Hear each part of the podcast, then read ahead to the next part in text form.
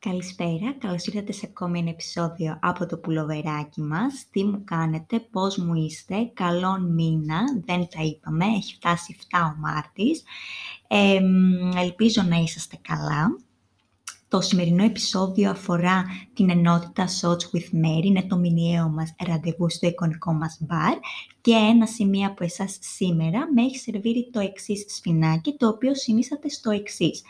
Με ρωτάει λοιπόν κάποιος ή κάποια, πιστεύεις ότι υπάρχει το ιδανικό τέρι και αν ναι, πώς μπορούμε να καταλάβουμε ότι το έχουμε βρει; Λοιπόν, πολύ ωραία ερώτηση γενικά.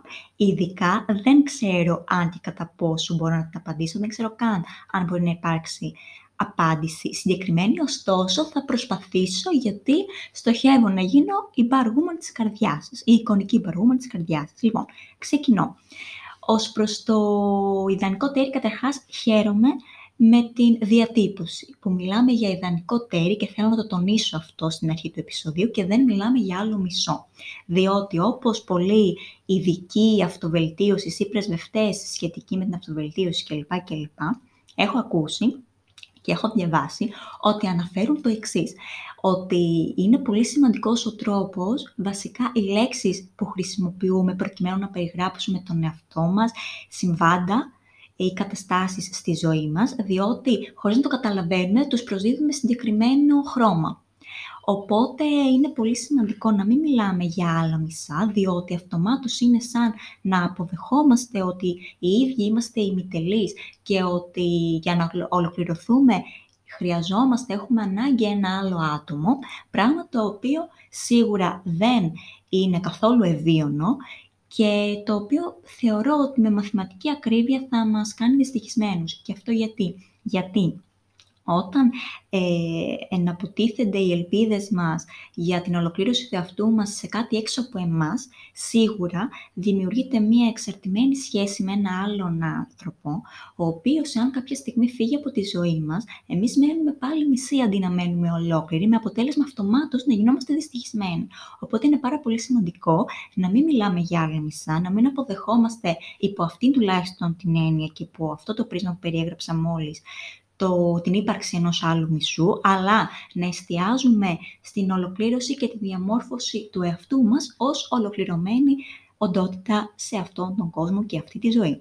Βέβαια, σε αυτό το σημείο και πριν προχωρήσω στην εντός τρελών εισαγωγικών θεωρία περί ιδανικού ταιριού, δική μου θεωρία πάντα, ε, στον Αριστοφάνη και συγκεκριμένα Φαίνεται από το συμπόσιο του Πλάτωνα όταν μιλάω ο Αριστοφάνης σχετικά με, το, με τον έρωτα νομίζω ήταν τότε η συζήτηση, φαίνεται να κάνει αναφορά σε, αυτή την, ε, σε αυτό το άλλο μισό κατά κάποιον τρόπο και συγκεκριμένα λέει τα εξής. Τώρα αυτά που θα πω, να με συγχωρέσετε αν μου διαφύγουν ή κάνω λάθος σε κάποια σημεία της αφήγησης ή ως προς τις προθέσεις που είχε ο Αριστοφάνης λέγοντας τον παρακάτω μύθο παύλα θεωρία του. Μπορεί όποιος φιλόλογος ξέρει, γνωρίζει κλπ. να με διορθώσει.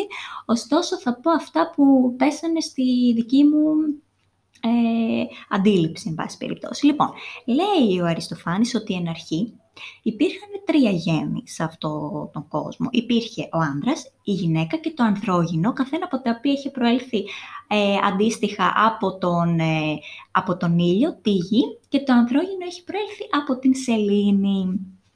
Τώρα, όσον αφορά αυτέ, αυτούς τους ανθρώπους, αυτές οι οντότητες μορφολογικά είχαν ως εξής. Θα προσπαθήσω να σας μεταφέρω την εικόνα όσο το δυνατόν καλύτερα γίνεται.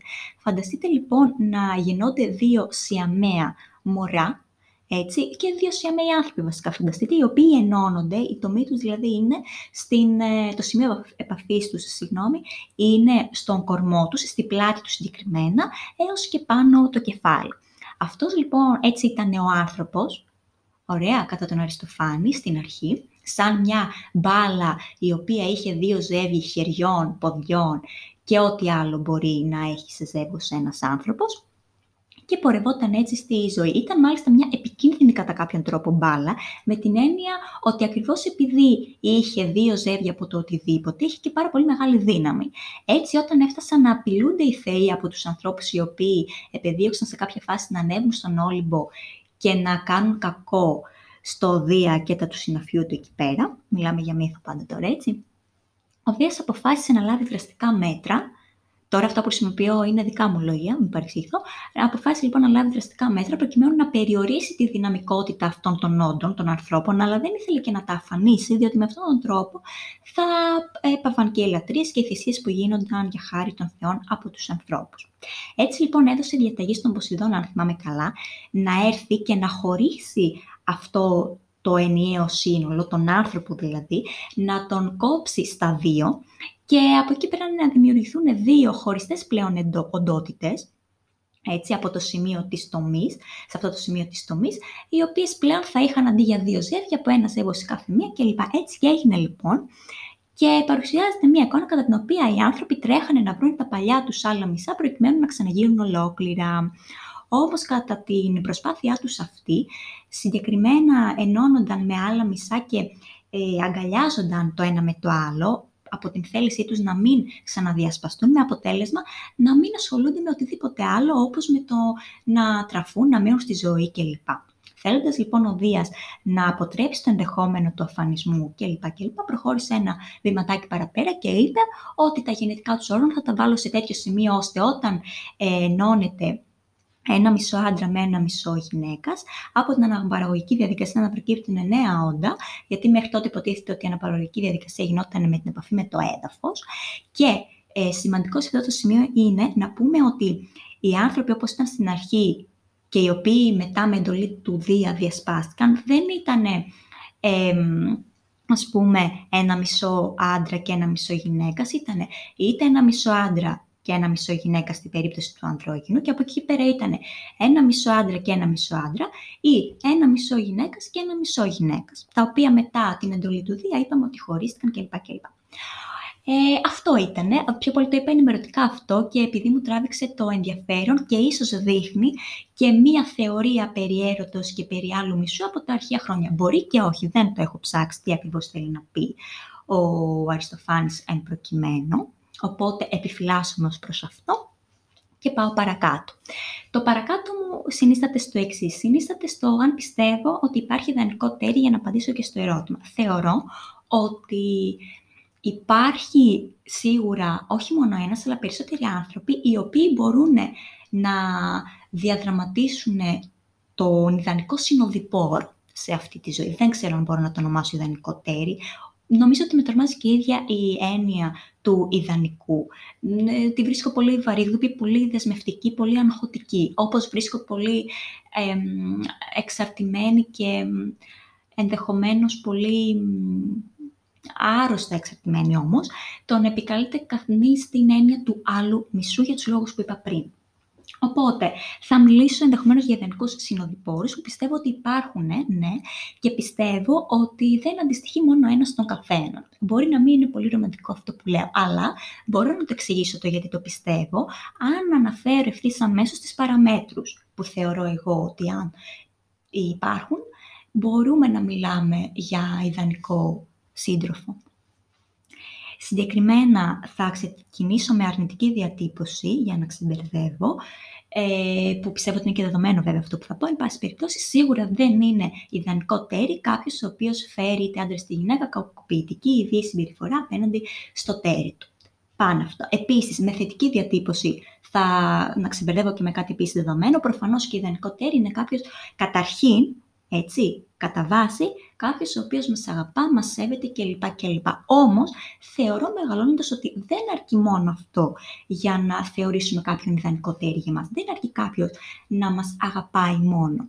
Γιατί μιλάμε ότι στην περίπτωση του ιδανικού συντρόφου, ενώνει στη ζωή σου, γίνεσαι συνοδοιπόρος με κάποιον, με την προοπτική αυτό να συνεχιστεί επαορίστου χρόνου, όχι να έχει ημερομηνία λήξης. Οπότε από αυτό και μόνο Πιστεύω ότι η αγάπη δεν είναι το μόνο που αρκεί. Διαφορετικά θα ήμασταν με ανθρώπους που μόνο μας αγαπάνε και όχι που τους αγαπάμε και εμείς. Ή με ανθρώπους που και τους αγαπάμε και μας αγαπάνε, αλλά γιατί δεν είμαστε πάντα με αυτούς; Γιατί, κατά την ταπεινή μου πάντα γνώμη και τη μη πάγια αντίληψή μου, διότι αυτά προφανώς μπορεί να αλλάξουν στην πορεία του χρόνου, τα πιστεύω μου, θεωρώ ότι υπάρχουν και κάποια άλλα πράγματα πολύ πολύ πολύ σημαντικά, κάποιες συγκεκριμένες παράμετροι, οι οποίες αν δεν πληρούνται, δεν είναι ικανές μια σχέση να τη συνεχίσουν, δεν είναι ικανή μια σχέση να συνεχιστεί, να υπάρχει στη ζωή και να ε, φέρει χαρά και στους δύο συμμετέχοντες αυτής, ε, με μόνο άξονα το ότι μπορεί να υπάρχει αγάπη από αμφότερα τα μέρη. Συγκεκριμένα, αυτή η παράμετρη νομίζω ότι είναι τα θέλω μας, οι ανάγκες μας και κάτι που τα δύο πρώτα και είναι και πάρα πολύ συνηθισμένα και πάρα πολύ εύκολος ε, αντιληπτά, είναι και οι κοινές αξίες και οι αρχές.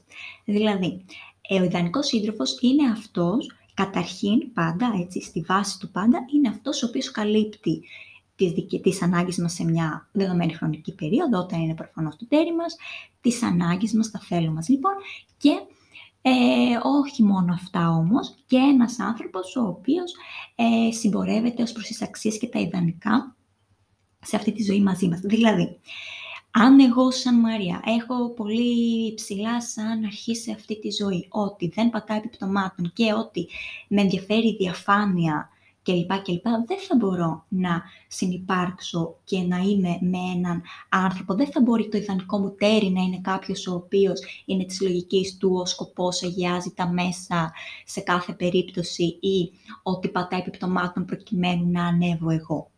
Ακόμα και αν στην αρχή όλο αυτό το πακέτο καλυφθεί από την εξωτερική εμφάνιση, θες, από το ότι περνάω απλά καλά, θες, από το ότι τα βρίσκουμε σε άλλους τομείς πολύ ωραία και καλά. Ναι, OK, okay, πολύ ωραία όλα αυτά.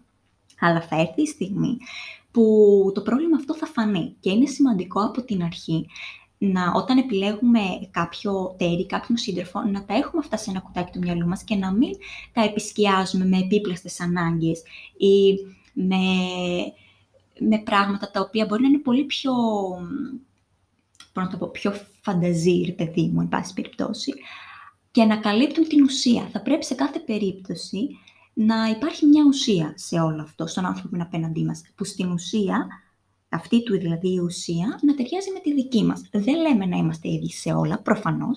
Μπορούμε να διαφοροποιούμαστε σε χιλιάδε πράγματα, όπως είναι η μουσική, το φαΐ, ακόμα και οι οπτικές, αλλά η αξία είναι κάτι πολύ πιο πάνω από όλα αυτά.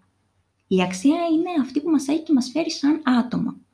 Οπότε είναι πάρα πολύ σημαντικό ε, το ιδανικό μας τέρι να ανταποκρίνεται στις δικές μας αξίες, οι οποίες ε, μας διέπουν σε, σε τούτη τη ζωή, ρε παιδί μου καταλαβαίνόμαστε πιστεύω το τι θέλω να πω και ο τρόπος με τον οποίο θα, θα δούμε αν κάποιος είναι το ιδανικό τέρι για εμάς είναι και μια άλλη παράμετρος, είναι και ο χρόνος. Συγκεκριμένα θα πρέπει όλα αυτά που είπα πριν, έτσι το βλέπω εγώ τουλάχιστον στην παρούσα φάση, δηλαδή τα θέλω, οι ανάγκες μας και οι αξίες μας, με, οι αξίες ναι, και οι δικές μας και του άλλου ατόμου, σε αναπεριόδους να τις επαναξιολογούμε. Δηλαδή, δεν είναι ότι επειδή εγώ τώρα ταιριάζω προς τα θέλω, τις ανάγκες και τις αξίες με ένα άτομο θα ταιριάζω και σε τρία, σε πέντε χρόνια α, ή σε μήνες προφανώς. Οπότε, αυτό θα πρέπει να το έχουμε επίσης σε ένα κουτάκι του μυαλού μας και να το επαναφέρουμε έτσι ώστε να επαναξιολογούμε τον άλλον, εμάς και τη σχέση μας. Γιατί αν κάτι από αυτά αλλάξει, προφανώς αλλάζει και το αν αυτό ο άνθρωπος που έχουμε δίπλα μας είναι ή όχι ιδανικός για εμάς. Γιατί αν κάτι από αυτά αλλάξει, προφανώς αναιρεί και όλο το υπόλοιπο κομμάτι.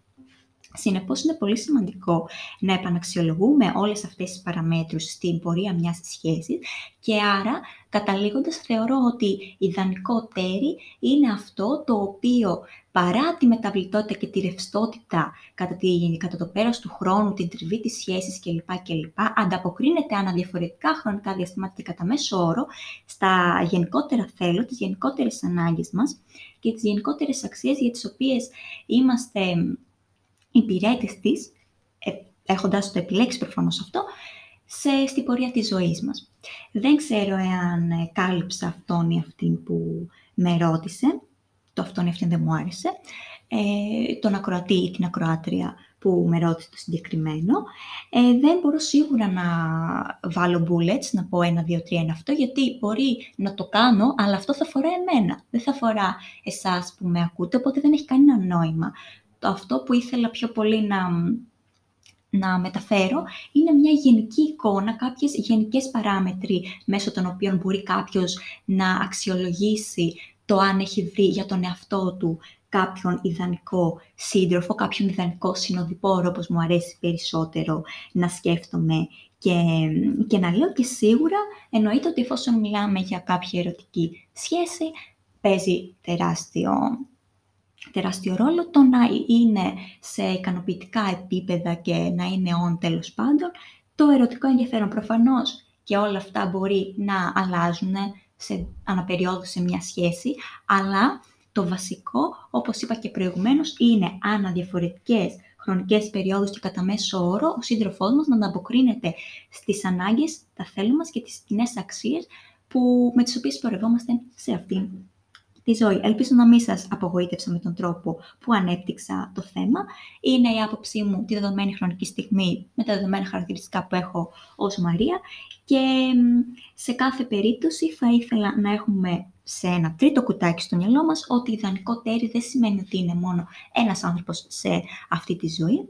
Μπορεί, εγώ δηλαδή εγώ αυτό πιστεύω και νομίζω ότι έχει προταθεί αυτό και από επιστήμονες. Να κάνω και μια επίκληση δηλαδή στην αυθεντία τώρα. Νομίζω ότι υπάρχει γενικότερα σαν επιστημονική άποψη ότι στον καθένα από εμάς δεν αντιστοιχεί ένα άτομο σαν τέρι, αλλά περισσότερα, νομίζω τρία ή τέσσερα. Εν πάση περιπτώσει, νομίζω ότι είναι περισσότερο ωφέλιμο να μην αναλωνόμαστε στο να ψάχνουμε το ιδανικό τέρι. Είναι από μόνο του βαρύ αυτό σαν ε, φράση, αλλά να ψάχνουμε έναν συνοδοιπόρο σε αυτή τη ζωή ολόκληρο, όπως και εμείς θα πρέπει να φτάσουμε σε, στο σημείο να νιώθουμε ολόκληροι από μόνοι μας, με μόνη παρέα τον εαυτό μας και από εκεί και πέρα να επιλέξουμε αντίστοιχα και έναν άλλο άνθρωπο με τον οποίο να πορευτούμε μαζί, που να έχουμε κάποιες κοινές προσδοκίες ο ένας από τον άλλο σε βάθος χρόνου, κάποιες ανάγκες που αλληλοκαλύπτονται και κάποια θέλω που έρχονται να αλληλοκαλυφθούν και σίγουρα κάποιες αξίες οι οποίες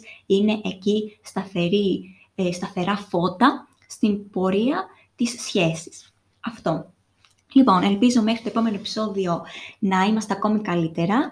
Θα τα πούμε στο πλαίσιο αυτής της ενότητας ένας Σαββατοκύριακο του επόμενου μήνα, διότι είπαμε είναι μηνιαίο το ραντεβού μας σε αυτή την ενότητα. Θα επανέλθω βέβαια πιστεύω και νωρίτερα. Θα, θα τα πούμε σε ένα επόμενο. Ελπίζω να τα περνάτε όσο δυνατόν καλύτερα γίνεται. Φιλάκια πολλά!